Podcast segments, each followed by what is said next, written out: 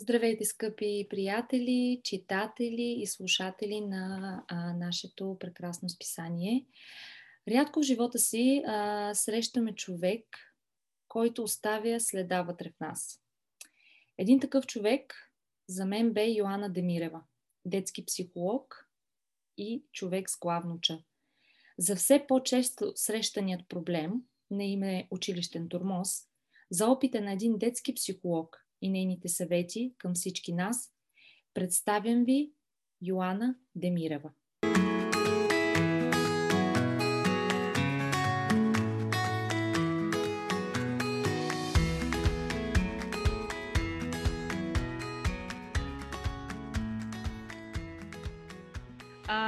Здравей, Йоанна. Обръщам се към теб на ти, защото а, имам вече удоволствието да те познавам лично от наши срещи преди. А, как се чувстваш днес? На каква вълна си? Здрасти, Пета, на детска вълна. Така се чувствам. С децата винаги е така, на детско. На детско, да. А, искам да ти благодаря, че се съгласи а, да вземеш участие в а, това интервю, а, защото темата, която а, ще обсъдим днес е а, доста, доста срещана в наши дни, за съжаление. И а, ще се радвам да споделиш гледната си точка а, по темата, а тя е тормозът в училище. Аз също ви благодаря, че ме потърсихте за това интервю. А, истината е, че конкретно с деца се занимавам, единствено и само с деца се занимавам от около две години. И а, да, ние всичките имаме стереотипа да казваме едно време не беше така, но е факт, че живеем в доста различно време от нашето, в което ние растяхме, бяхме деца и сега има доста повече възможности за агресивно поведение, което ние тогава за радост не съществуваше при нас, защото нямаше модерните технологии просто. Да, разбирам. А, предлагам да започнем с въпроси, които смятам, че все повече хора си задават днес, а именно какво представлява турмозът в училище и колко сериозен е според те проблема? Мисля, че в момента все по-малко и все по-малко се среща тормоза, такъв какъвто ние си го представяме като а, активна агресия. Тоест с а, бой, с шамари и така нататък. Мисля, че по-скоро в наше време тормоза в училище, този, който срещаме по-често е психическия тормоз, задължително е тормоза в интернет. Той просто е много, много страшен. А, и а, страшно много вербална агресия това мисля, че по-се залага на този тип поведение, отколкото на онзи познатия, който е мамо, тук ме набиха. Нали, този все по-рядко вече го имаме, защото някакси самото ни общество стана доста по-сензитивно за него. И а, колегите учители също обръщат внимание за него. А, както знаеш, и при вас и при нас а, си има и а, пазачи в училищата и така, така. Та, това поведение вече не е до там срещано.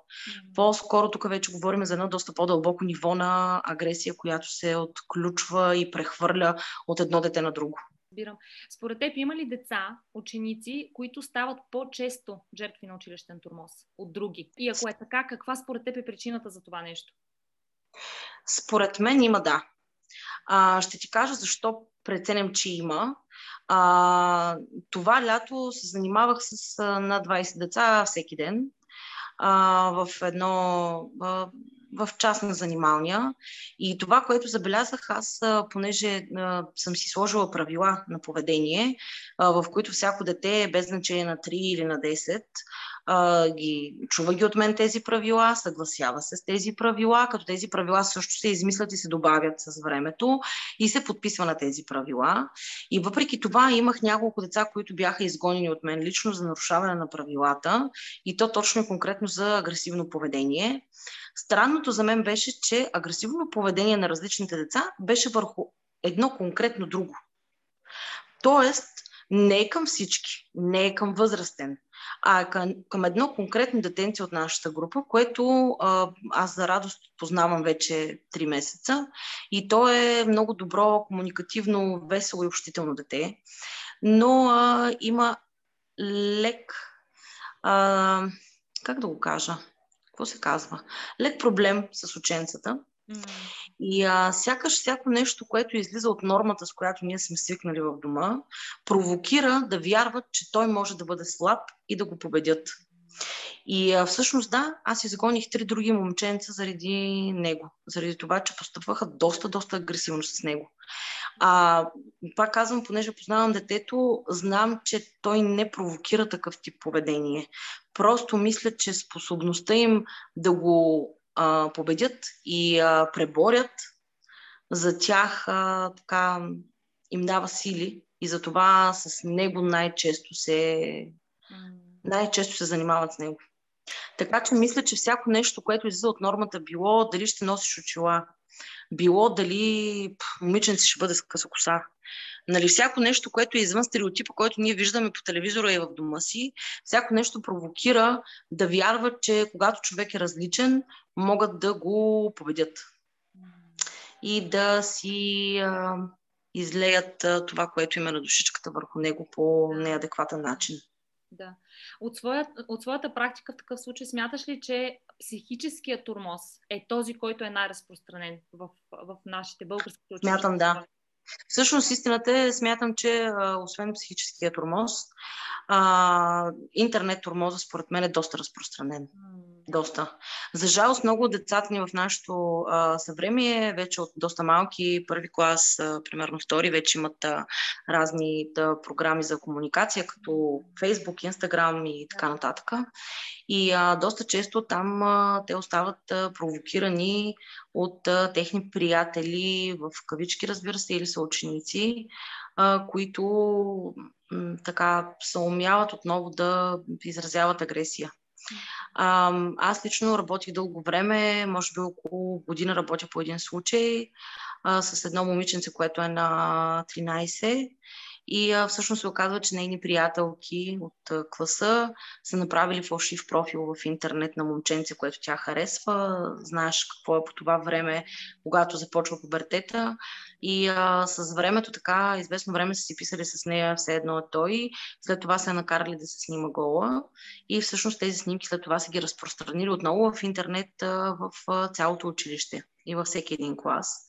И а, това дете дойде при мен веднага след разпространяването на цялото това нещо. Майката, разбира се, беше страшно тревожна. Това е дете, което на всичкото отгоре е от институция и е осиновена от едно страхотно семейство. А, но въпреки това, ето пак казвам, тя с поведението си, което е оставила травмата на изоставянето, тя отново излиза от нормата и те отново смятат, че могат да надборят и че тя ще бъде тяхната жертва. Mm-hmm. И а, честно казвам, ние работихме, защото аз приех, че фактите са си факти и те не могат да се скрият тези снимки, те са реалност. И ние работихме относно това, ако те продължават да се показват, как тя да се отстоява, ако втори път някой нещо такова поиска от нея, как тя да се отстоява. И истината е, че да, те продължиха да искат от нея. Последният случай беше, когато се карали да пуши цигари, тя е отказвала твърдо, защото вече е научена как да отказва. Те съответно са въвлекли нейното семейство и така, така, доста дълга история. Но а, смятам, че кибертурмоза е много, много страшен, защото е много, много лесно достъпен и много, много лесно може да се скриеш зад а, едно устройство и просто да, да правиш неща, които да нараняват а, човека от среща. Така е. Йоанна, знаеш какво се питам? А, и винаги всъщност съм се питала. Къде се крие причината здраво, напълно здраво дете да започне да а, изразява подобен тил наси, насилнически а, действия, ако щеш и мисли, изобщо защо, защо, защо се случва това нещо? А, Петя, истината е, че аз също постоянно се питам в това. Разбира се, имам отговори, които всеки един колега би ти казал, което разбира се, колкото и да изглежда здраво едно дете, това, че на външен вид изглежда здраво, добре облечено, нахранено и с а, нали, нормално семейство, никак не означава, че то вътре в къщи е такова. Това е едното, което е най-важното, поне според мен. И другото, което вече наистина не ми дава, не ми дава мира и а, доста безсънни нощи, някак имам усещането, че едно време, помниш, ние казахме, че децата са жестоки, защото те всъщност са искрени. А, то примерно се обръща, да кажем, към мен. Аз съм човек, който има килограми отгоре. То винаги може да се обърне към мен да ми каже, Йони, ти защо си дебела? Да. да, това ме може да ме заболи. Факт. Но това не е жестоко, то е истина. Докато аз, примерно, сега от а, последните две години, които усилено работя с деца, забелязвам как децата са станали, те вече не са искрени, те са само жестоки. Тоест, те започват да си измислят неща, които изобщо не са реални, за да могат да бъдат жестоки. Имат необходимостта от това да бъдат жестоки. А, истината е, че аз не съм много в течение на ежедневието на повечето деца. Имам в предвид, а, аз не, не, не гледам техните YouTube канали, не гледам техните детски, а, не, не чета техните книги а, и така нататък. А, чета и гледам и детски YouTube канали, единствено и само тези, които а, с децата, с които нали, работя. А, и да, мисля, че цялата среда, в която живееме, новите неща, които се случват, отново казвам, не може а, нали, детските им да бъдат повлияни единствено само от а, стрелби, а, бой, надвиване над някой и така нататък. А, не може съответно книгите и там комикси, които четат, а, да, не, да не са поучителни. Те винаги отново са само с а, добрия, лошия герой, а, бой, защо е победил, как, но то няма смисъл там. Той няма кауза. Примерно аз спомня, аз когато бях на техните години, гледахме Капитан Планета, ама каузата му беше да спаси да, а, нали, да, Земята, за да може да съществуваме ние. Докато, примерно, сега това, което забелязваме, че то няма кауза. И а, друго, което пак се връщам в онази тема с семейството, а, не знам дали от ежедневието, което живееме, да, Сигурно, сигурно от това. Не знам дали защото а, много от поколенията, които сега в момента имат деца, и са на тази за разумната възраст за деца, а, са от това поколение, което те особено в България, нито живяха през комунизма, нито живяха през демокрацията. Те просто бяха една пусната свободна, свободен такъв електрон, който не знам как успя, честно казвам, да създаде семейство. Той се вижда как с разводи след 10 години. Но а, много ми е страшно, когато да при мен. Разбира се, те родители винаги идват за деца. И а, винаги първото е, нали, той има проблем, нали, било тя, било той, има проблем. Тръгваме да говориме и аз, понеже като професионалист, аз не мога сама да се справя с проблема. Аз винаги трябва да имам ресурс, било доверено лице като баба, като братовчетка, като сестра, като баща, като майка, като кумшийка, ако щеш, приятелка. Истината е, че много от тези деца нямат доверен човек и няма ресурс за тях. И това е много страшно, защото те реално а, ако те нямат на кой да се доверят, то няма и кой да им покаже кое е добро и зло. Да. Защото просто не се стига до тази тема. Ако тя се стигне, аз вярвам, че всеки родител би го направил. Нали, не смятам, че родителя нарочно няма да научи детето си кое е добро и зло. Но а, мисля, че а, просто не, не стигайки до този ресурс, детето да има времето да сподели, времето да се оплаче, времето да се разреве и така нататък с, а, с който и да е доверено лице, това просто много, много трудно, много трудно прави възпитанието му наистина на добро и на зло. И да, по повод на въпроса ти не нямам отговор, нали, конкретен, кое ги кара да бъдат такива. Това е много тъжно и много жалко и смятам, че това подлежи на все повече изследвания, защото ние реално в момента се базираме на една доста стара психология, която а, сме учили и практикуваме, а истината е, че света се променя всяка една секунда и това всичко трябва да подлежи на нови изследвания, нови, а, как да ти кажа, способи и методи за работа с тези деца. Да. А, как се държи една жертва на училищен турмоз? Как да я разпознаеме, Йоанна? Как, примерно, нашите слушатели и нашите читатели, наблюдавайки съучениците си, биха казали, знаеш ли, това дете май е жертва на училищен турмоз. Нали, трябва ли да сигнализирам? Какво да направя? Как да го... И мисля си, че ще, ще си отговорят те на този въпрос, като им обясним как, какво представлява, как, какви са нещата, които а, прави една жертва на училищен турмоз. А, първо и много важно е жертвите на училищен, на училищен тормоз нямат приятели. А, за жалост, те са в една по-изолирана група и а, категорично, когато видиш детето си или приятелчето си там в съседния клас, примерно около детската градина сте заедно и така нататък, когато го видиш, че то трудно се адаптира в а, класа, а, не ти назовава деца, с които играе, не ти назовава деца, с които си сменят домашни, ако щеш. Тук имаме, имаме първия сигнал, който трябва да проверим въобще как се чувства то в това училище. Защото адаптацията факт е нормално е да бъде нали, спрямо човека, тя е индивидуална. Така е месец, два, три, ако щеш година. Обаче, ако е на втората година твоето дете няма приятелчета в училище, значи има нещо друго, което е проблем. Да. Мисля, че това така е много основен а, фактор за разпознаването на жертва на тормоз. А, другото, което е, оттам нататък вече да говорим за съвсем различно поведение, т.е. ако се забележи в детето различно поведение от, от до този момент, примерно а, до този момент е било активно дете, което е излизало с приятелчета и така нататък, самостоятелно. В един момент просто виждаме обрата как то не иска да излиза, не иска да се събира с други деца а, не иска да прави обичайните неща, които то прави. Не говориме за вкъщи, говориме за индивидуалните обичайни неща, които то прави. Ако то, примерно, регулярно е гледало нон-стоп клипове в YouTube и в един момент отказва да го прави, там имаме проблем някакъв какъвто и да е той, имаме някакъв проблем. Ако то, примерно, както казах, нали, до сега е излизал с другите деца на площадки или на каквото и да е, в един момент и отказва категорично да излиза, имаме проблем някакъв. Или някой го е нагробил, или го е обидил, или се, го, се е почувствало изоставено, а, или предадено се е почувствало от приятелите си. Но а, смяната на поведение, което е абсолютно неадекватно за, а, нали, за детето винаги говори, че нещо се случва с това дете и то обикновено винаги е свързано с някакъв вид психическо насилие. А, другия вариант, разбира се, поведението може да не бъде променено само в тази посока, то може да бъде променено и относно това, примерно до едно кротко и спокойно дете в един момент да стане много буйно, много по-активно, с много повече приятели и така нататък.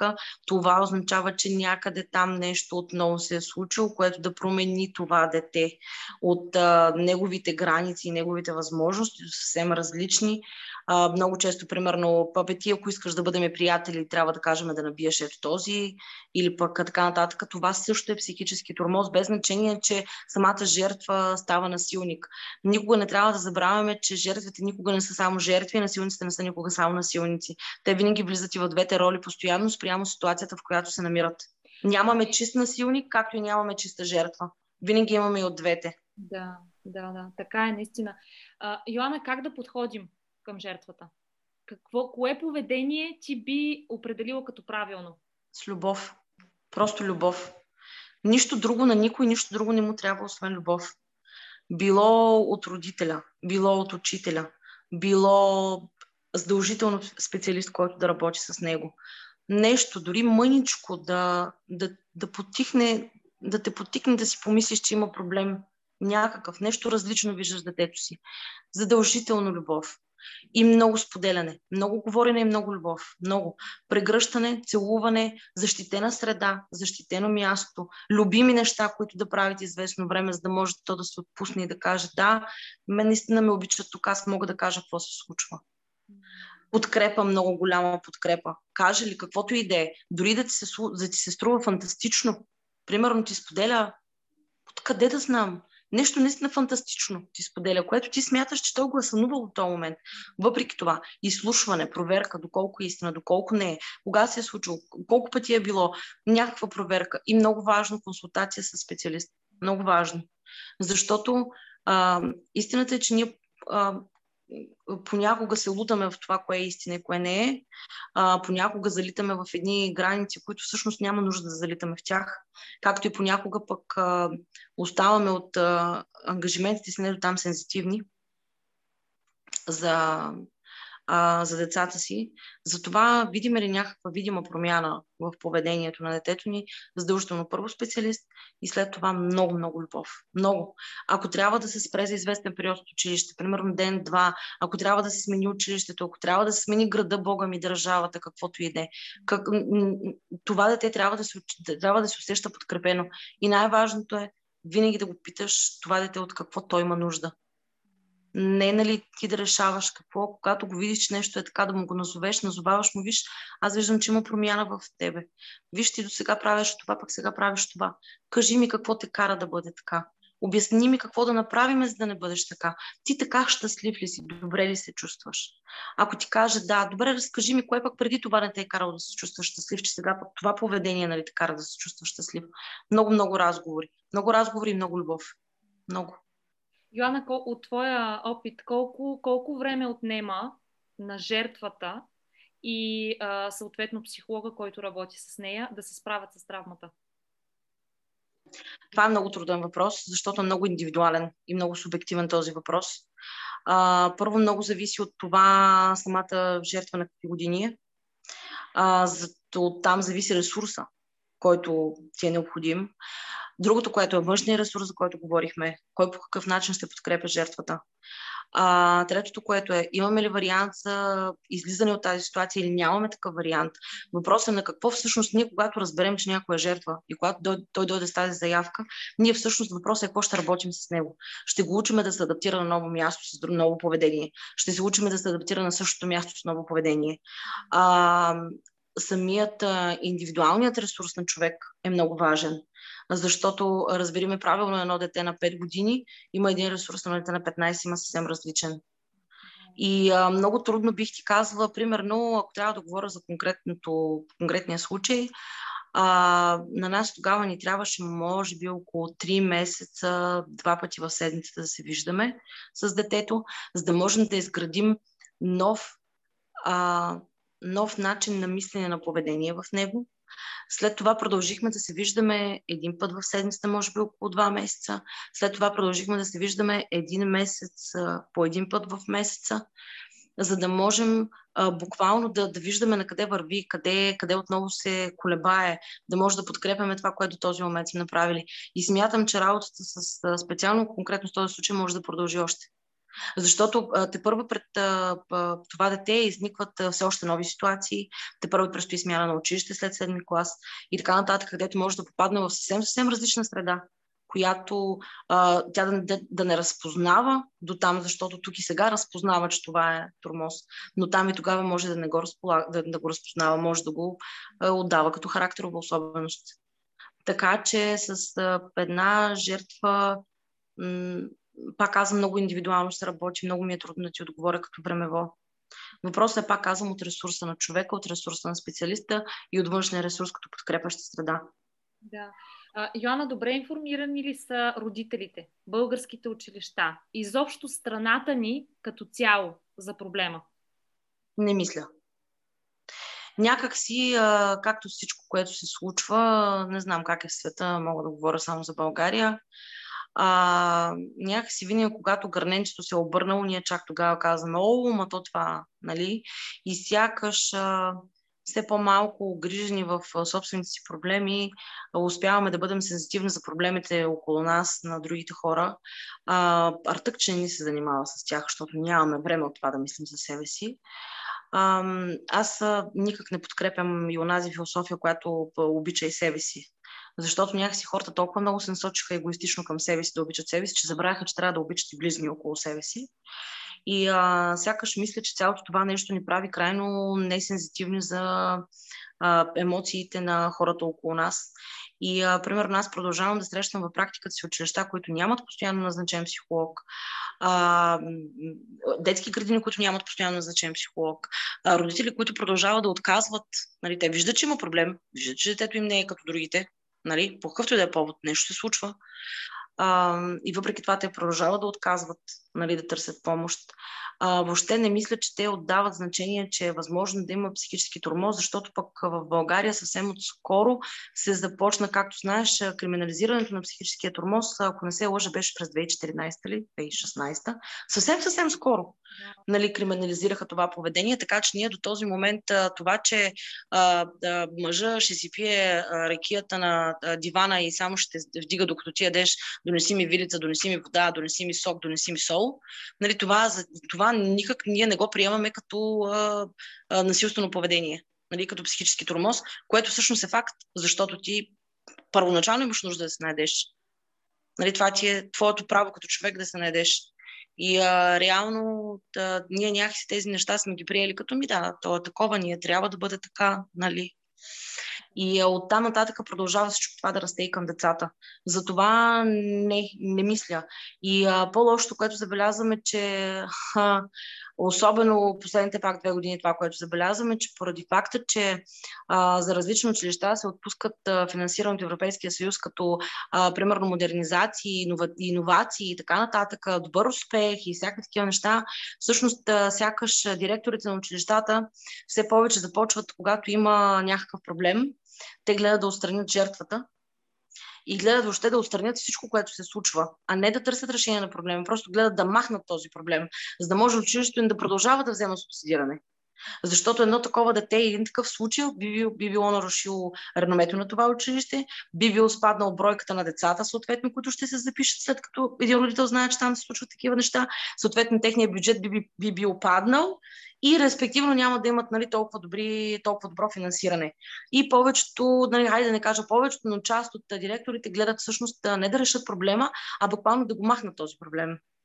Което това знаеш, това не е информираност, това не е вариант за справяне, това е просто бягане от проблема. Да, да, да.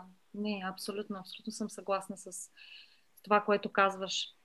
Как да решим тогава проблема? Как всеки един от нас би могъл да допринесе за решаването на този проблем? С любов. Пак с любов.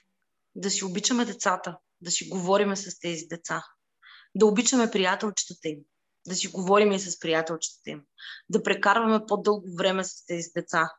Може да е само една събота, само един час в тази само една събота. Нека да бъдем с приятелите, нека да бъдем с децата, нека, не, не, не конкретно с семейството, а с конкретното дете да, да бъдем повече с а, тези хора. М- някак си те да усещат подкрепата ни и, и любовта ни. Колкото повече едно дете се чувства обичано, виж, аз ще ти го разкажа така, сигурно го знаеш това. Но, а, нали, мога една бързичка а, приказка да ти кажа. А, под едно дърво стоял един просяк. Минал а, конник, красив, богат. А, и човека протегнал ръка и му казал, нали, може ли да ми дадеш пари, нямам какво да ям. Той е скарал към шика си и го ударил. В момента, в който конника подминал, той му си извикал, бъди щастлив. В съседство имал човек, който си посял нивата, се обърна и казал, бе, Просико, ти защо така му каза, той те удари, пък ти му пожела да бъде щастлив. Той така се обърна и каза, защото ако той е щастлив, той няма дори да се сети да направи това с мен. Всъщност, ако ние караме нашите деца да бъдат щастливи, те дори няма да се сещат да правят това с другите около себе си. Но, не, наистина. Много емоционално изобщо. А, Йоанна в момента ни слушат, може би, ученици, а, които така вътре в себе си усещат, че дали пък аз не съм жертва на училищен турмоз. Какво uh-huh. би им казала Йоанна? Нека да помислят на кой могат да се доверят. Пак казвам, на баба, на майка, на татко, на приятелче, на братовчет, на, на, на леля, на който и да е. Нека да помислят на кой могат да се доверят. Нека да, а, нека да помислят кой е този човек, пред който могат да бъдат себе си и могат да разкажат всичко на него. Нека го потърсят, да го помолят. Нека да си споделят. Колкото повече говорим и споделяме, толкова повече намираме решение на проблема. Защото няма проблем, който да няма решение. Не съществува такъв проблем, който да няма решение. Има проблем, който не е изказан, има проблем, който е замълчан, има проблем, който не е чут, но задължително, когато един проблем се изкаже пред правилния човек, пред който ти се чувстваш спокоен, обичан, прият, щастлив, със сигурност ще се намери вариант за решение на този проблем. Защото ние хората сме си хора. Колкото и да говорим тук за насилие и за всичко останало, истината е, че ние не можем един без друг. Опитваме се доколкото можем близките си хора да ги подкрепяме, да ги обичаме, да ги прегръщаме, да ги слушаме. Така че убедена съм, че все ще има един човек, на който може да се сподели и този човек да, да, да приеме това, което се казва, да, да подаде ръка и да се опита да реши проблема. Сам е много трудно да се справиш, да кажа невъзможно. Да. Задължително е да бъде още поне един човек с теб. Дори ако щеш, когато. А, как, как да го обясня? Всичко става с хора в този свят. Сам много трудно можеш да направиш нещо. Да, абсолютно. Така е. А, вярвам наистина, че сме били полезни с това интервю на нашите читатели и читатели. Да. как, да си пожелаем здрави, уверени в себе си деца в българските училища, защото по този начин ще имаме едно хубаво общество, здраво мислещо, уверено в себе си. А, и мисля да завършим с а, един призив на а, We Met Digital Magazine, а то е не на турмозът в училищата. И съответно към жертвите, да, към жертвите на училищен турмоз ти не си сам. Абсолютно. Аз също подкрепям, не си сам, задължително сподели, защото е, винаги проблема има решение. Благодаря ти много за това интервю, Йоанна. Аз също така.